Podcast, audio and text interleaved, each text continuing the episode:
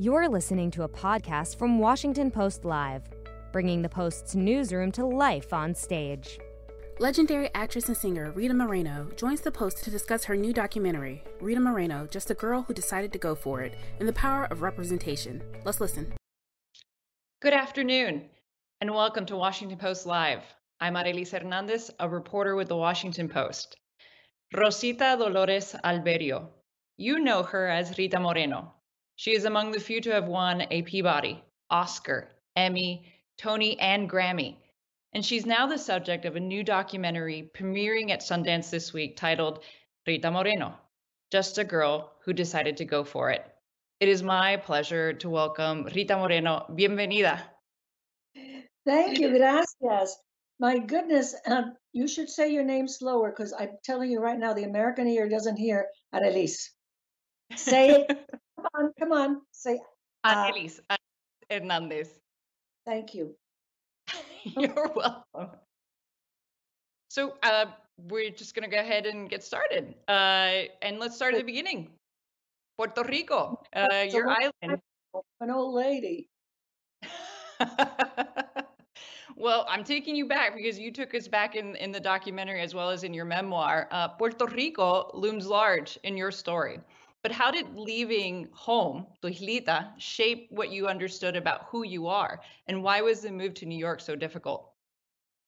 The move to New York, uh, uh, the, the idea of it was wonderful. I was excited.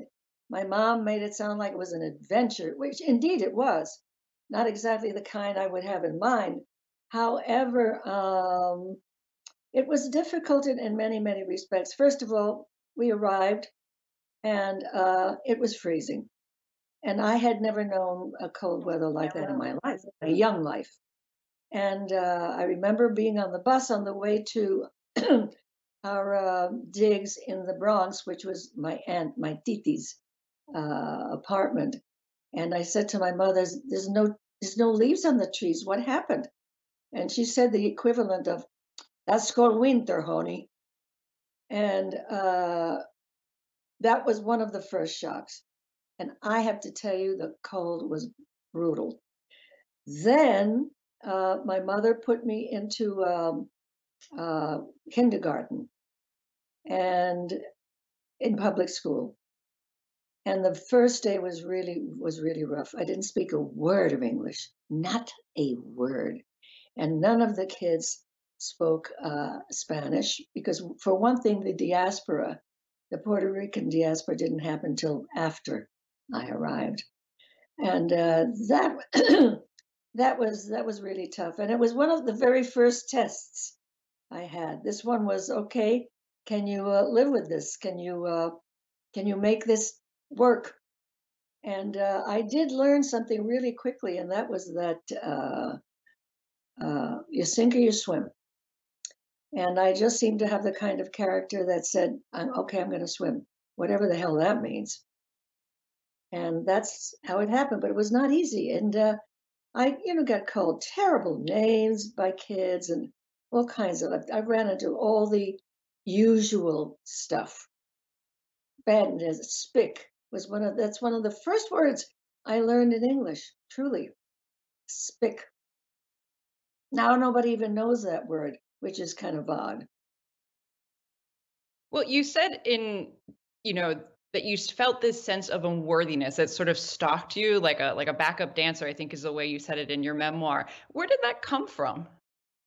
That's where that comes from. Look, very, very simply, when you're a child, a child is a very tender creature. And they are they they are a receptor of just about everything that is thrown at them. They don't understand what's being thrown at them, but they absolutely react to it. And if you are told often enough that what you are is uh, without value and uh, without worth, you believe it. The problem is you don't understand why you're not worthy, like some of the other kids, but you accept it. And I grew up thinking that uh, someone like me, and it had to do with being Puerto Rican, uh, was not worth much. And I never told my mother about the kids calling me bad names. because I instinctively knew that there was nothing she could do about it and that I would only upset her. But did you grow up with any sort of counter messaging, you know, affirming your your Puerto Rican identity, your your otherness? I mean, did you have a source from where you could draw, you know, sort of again, the counter message? Not at all. I had no role model. There were no role models. Who's going to be a role model in those times for me? None. I eventually chose one, which is Elizabeth Taylor, because she was uh, my age in my in my teens and uh, that was about it. She was my age, and she was a star, and she was exceedingly beautiful, and uh, that she is the one I modeled myself on. Very unrealistic, but uh, what else was I going to do? Well, you said that you wanted to be in the movies since you could say the word movie. Uh, where did that spark come from? I mean, is that, is that from your mom and, and sort of always being a dancer and, and having that, you know, attention from your family? Where'd that come from? No, no, that came from Puerto Rico, from dancing for grandpa. He would put on a record. I don't even know if you know what a record means. A disc, okay? And he'd say, Baila, Rosita, or Rosinita. That's what he called me, Rosinita. And uh, I would dance for him, and I loved it. I loved doing it, but I also adored the attention that I got. I thought, this is neat. I want to do more of this and for more people. and, you know, I also think that sometimes people are wired in certain ways because I've been asked so many times, well, is there anything else you could have uh, done that you would have been interested in? It never occurred to me because that's what I wanted to do from the beginning, from dancing with for grandpa. That just immediately sparked some kind of life in me that said, This is what you're going to do. At the time, it was dancing and, you know, shaking my little booty to a salsa record. But uh, eventually, it turned into other things. I began to sing, and then I wanted to be an actress, and, you know, everything followed quite naturally. But uh, I never wanted to do anything else, ever, ever, ever. And was if you're there, going to ask, huh? What? Oh, no, go ahead. No, no, I was going to say, if you're going to ask me, would you, what would you have done had you not done this? I probably would have been a very good uh, psychotherapist or psychologist because what is acting but behavior? And and uh, and I was one of those kids who was extremely uh, instinctive, um, probably because I became so sensitive from being called such bad names. I, you know what, I had antennae all over me. But uh, I would have been, I think I would have been a very good psychotherapist. So let's move to you getting to Hollywood. Did you have any expectations uh, for yourself in the kind of roles uh, that you would like to play? And what was it oh, like yeah. instead roles? Uh, Oh. excuse me. Did I ever have, oh, expectations? Wow. I got to Hollywood and I'd been seeing, I loved movies. I just adored movies. And um, I thought I would be, you know, someone like Elizabeth Taylor. I tried very hard to look like her. And I did rather well with that waist cincher, a little help on top, all kinds of things like that. And uh, I was deeply, deeply disappointed when uh, I found that they only saw me as this little Spanish character. And uh, sometimes I think if I had had darker skin, I would have had more roles. But having a Hispanic name and having fair skin didn't match their image of what a uh, a uh, Hispanic person looked like, and so a lot of uh, dark makeup and sued and accents. And that was my life in movies. I was heartbroken, actually. I was very, very disappointed. And uh, here's the heartbreaking thing. I remember asking my agent, would you submit me for this part in this uh, script? Because, uh, you know, we would get scripts sometimes at the uh, agency. And I say, oh, I, I, I think I could do this part. And uh, I would ask the agent to submit me for that part so that the producers could see me or even audition me. And he would come back and say, uh, They don't want to see you. They don't even want to take a look. Why? Because of the name. Really, because of the name. It was crazy. It was it, it was offensive and it was terribly hurtful. Mostly it was hurtful. It was heartbreaking. I could never, I mean, not to, to, even be able to see someone and say, hey, hello, hello, I'm Rita Moreno, and uh, I'd like to read this scene for you.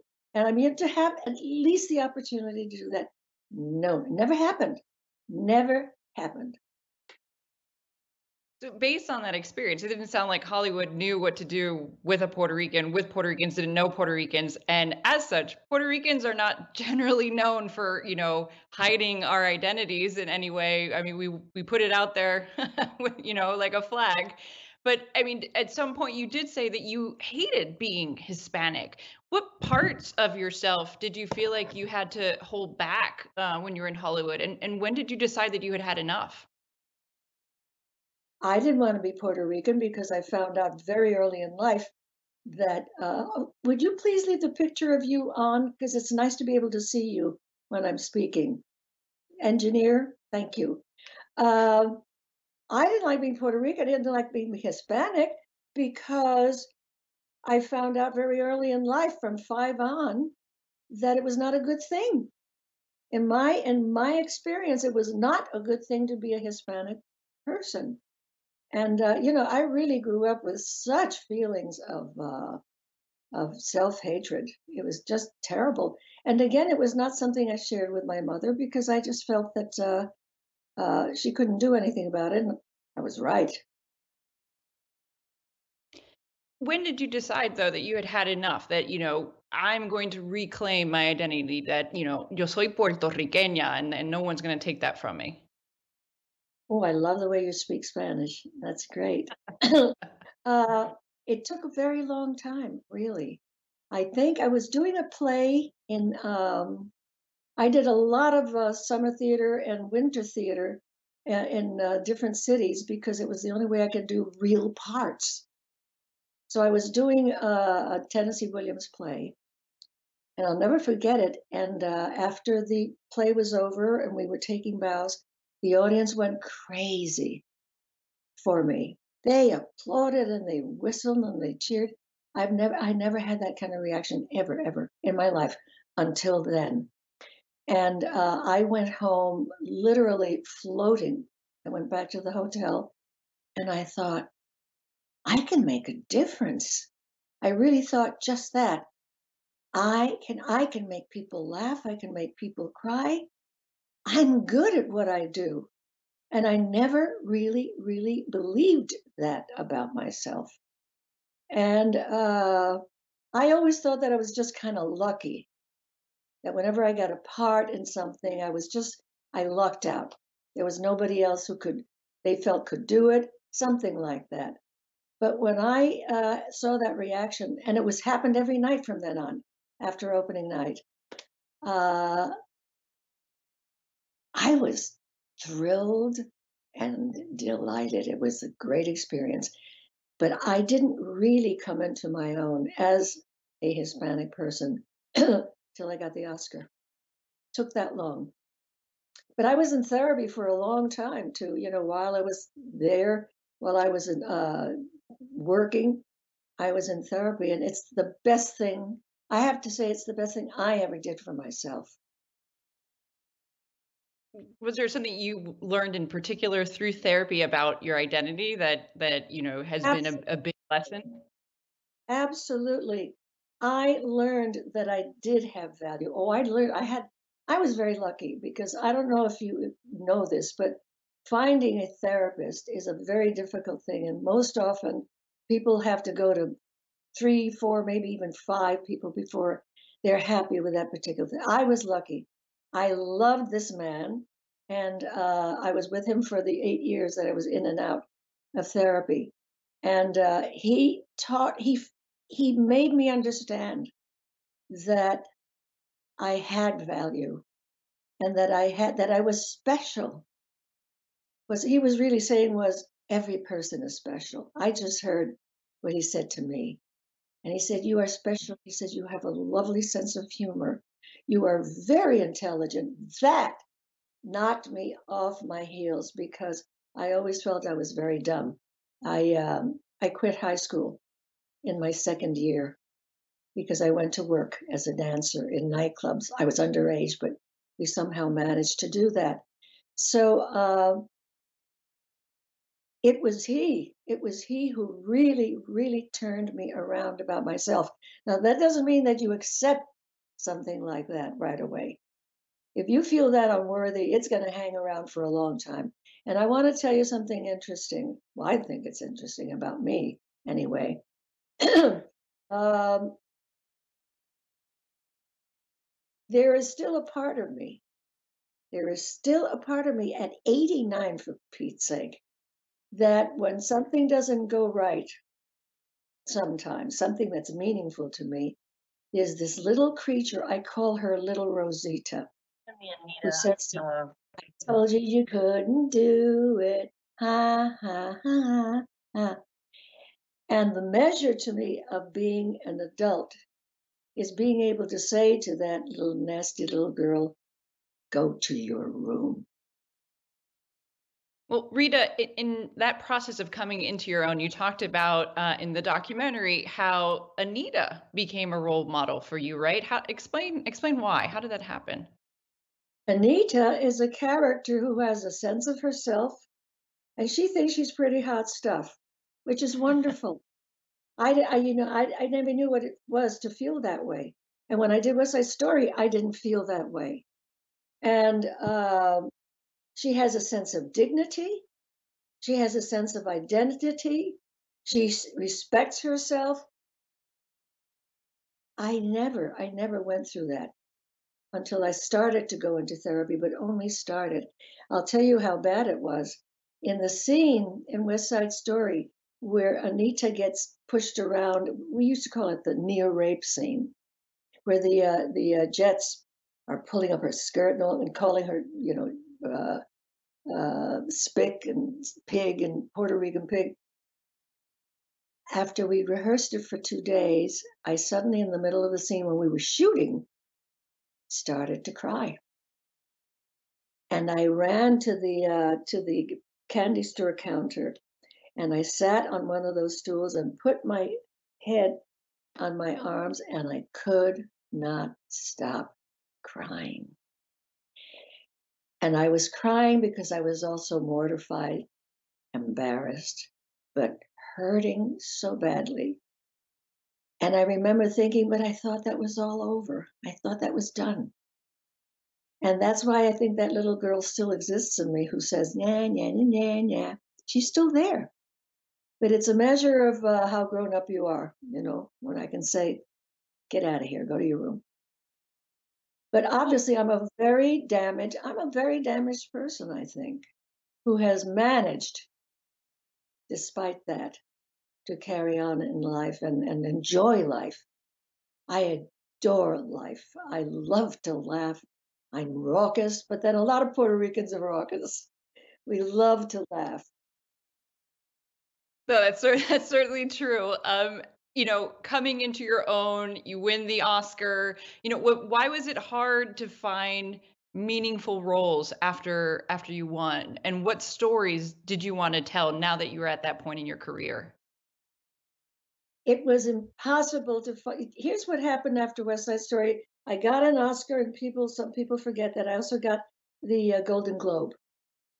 And uh, I thought, yay, I'm finally, you know, I'm being acknowledged. I'm being. Am I hearing something odd? I'm hearing another voice. Oh, that that's a production team. Don't worry about it. Production team, shut up. So I know we're on live. Uh, I said to myself, with the Oscar in hand and with the with the Golden Globe, okay, that's it. I'm not going to do these kind of roles unless it's something wonderful like West Side Story uh, anymore. Well, I showed them I didn't do a movie for seven years after West Side Story. I was offered nothing but uh, gang movies uh, on a much lesser scale and uh, uh, coffee pourers. I call them Cafe Bustelo housewives. And uh, but I didn't work for a very, very, very long time. So uh, my heart was broken. My heart was absolutely broken. Couldn't get a job. Not that I wasn't offered any, but they were all that. And I really had made a promise to myself that part of my life is over. And uh, ha ha, I showed them. It was heartbreaking. Well, it sounded like one of several heartbreaking moments in your career. In in the documentary, I was a few. Right. Uh, and in the documentary, you talk about one that particularly shocked me. It was so painful to watch you tell the story about what happened with your agent. And it was clear that it was very hard for you too. Why did you decide to open up about that? I think that I wanted to talk about that because I, it's an experience that many, many, many women have shared. Now, you've deliberately not said what it was about. Is that on purpose? I wanted you to tell the story if you could. Oh, okay. No, I I thought you were tell, giving me a message. No, I was uh, raped. I didn't even know what it, the name. I didn't know there was a name like that. Honestly, uh, my agent invited me to do something. It was something fun, like go to the circus with him. And I said, Oh, great, I'd love that. And I went to his apartment. He said, Meet me in the apartment. And I went to his apartment and uh, he offered me a drink, which of course I didn't want. And he sat next to me with a drink in his hand and he put his hand on my cheek. I was looking pretty cute, by the way. and put his hand on my cheek and he said, Such a pretty girl. And he mounted me and he forced his way uh, into my body. And I was obviously a virgin. And this is the hard part I was menstruating. I finally was able to push him away, but not before he did the, the, the job. And I ran to the door and I said, Don't get near me. Don't touch me. And I was crying. And he said, No, no, no. He said, No, no, don't get near me. Don't touch me. And I rang the elevator door uh, um, button. And luckily it was right there. And I got in the elevator just weeping and, and uh, frightened that I would be pregnant. And had I not probably been menstruating, I probably would been pregnant because he said he told me later that he did that on purpose. He was hoping I'd get pregnant. what a guy, huh? Wow. The, wow. The worst, yeah, it was it was truly horrible. The worst part of this story is that uh, I went back to him as a client a few weeks later because he was the agent. I didn't know what else to do. I didn't even understand that I had been defiled. Those kind of words didn't even exist in my vocabulary of that time. I was a very unsophisticated young girl. And actually, I was very young for my age always. I always looked young. Um, I've never forgotten that. And I've never forgotten the fact that he said to me, I was hoping you'd get pregnant it let that left me speechless. What can you say? You're a beast. You're a, you know, you're a terrible person. You're evil. I was speechless. Well, I appreciate you you sharing that story, um, and and you know sharing it in in your memoir as well in the documentary. It's hard to do it because of the circumstances and because I had just become, as my mother would say, a young lady recently. You know what that means. That's when you get your period. Today, you are a young woman. And uh, I've not forgotten every detail of that, every detail. I wonder if if we might uh, move forward then into happier times in your career, which is, you know, for example, uh, I remember the first time uh, that I felt represented in media was watching you as Anita, and it was a whole thing. My mother, made, yeah, she made a whole production. She got, you know, for showing the VHS at that time of West Side Story. I had to be, I think I was 12 years old, um, and it made me so proud. And I could see how it made my mother so proud. In fact, Anita looks a lot like a young Arelis Hernandez, to be to be honest Really? with you. Um, yeah, uh, it, it's it's crazy. I mean, there there are younger Latino actors who have called you La Pionera. Gina Rodriguez, you know, she said when you followed Oh, your dream, uh, you gave me the allowance to follow mine. What does what does it mean to you to to have helped so many others in our community feel seen? I think it's extraordinary. And I have to tell you, that's something I never dreamed about myself, ever, ever. But then again, I never dreamed about getting an Oscar, and I never dreamed about getting a Golden Globe, and I never dreamed about getting all of those other awards and accolades. Who knew? You know, I, I didn't start out to be an example. I just wanted to be a movie star. That's what all, all I wanted. I had very, very little ambitions. I mean, that was huge, but uh, they weren't very detailed. I just wanted to be a movie star.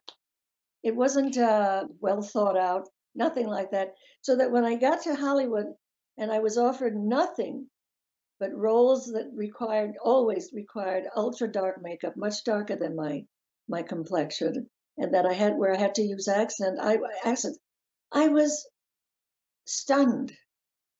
This is not the Hollywood I had in mind. I wanted to be Elizabeth Taylor. And uh, that really wasn't realistic in any sense of the word, but I didn't know that. Well, Rita, I think we've unfortunately uh, are running out of time. I might be able to squeeze one more question with a few seconds left, which is, you know, what's the message that you want to send? My answers is always very long. They're great answers. quick, quick, quick. Okay, so you know, I saw your your children's book, and I was wondering what kind of message you want to send with your story for the next generation of young Latinos out there. Resilience, representation, but really, that's that's in a way that's what my uh, my documentary is about. You know, after I saw it for the first, I've only seen it once. I thought, first of all, I thought, wow, what a life I've had, because I don't think that way. And uh, I think it's also about resilience and the ability to fall down and get up and just fall down and get up no matter how many times you fall down. That's so much a part of my DNA. Well, unfortunately, that's all the time we have. Thank you, Rita, so much for speaking with me. I really appreciate it. I'm thrilled and delighted. Bye bye. Bye. And thank you all for joining us. Join Washington Post Live at 12 p.m. when my colleague, Paige Winfield Cunningham, speaks with Surgeon General Designate Vivek Murthy and Republican Senator Bill Cassidy about COVID 19 and the future of healthcare. I'm Arelis Hernandez, and thanks for watching. Thanks for listening. To hear more interviews from this series and other Washington Post Live programs, visit us at WashingtonPostLive.com.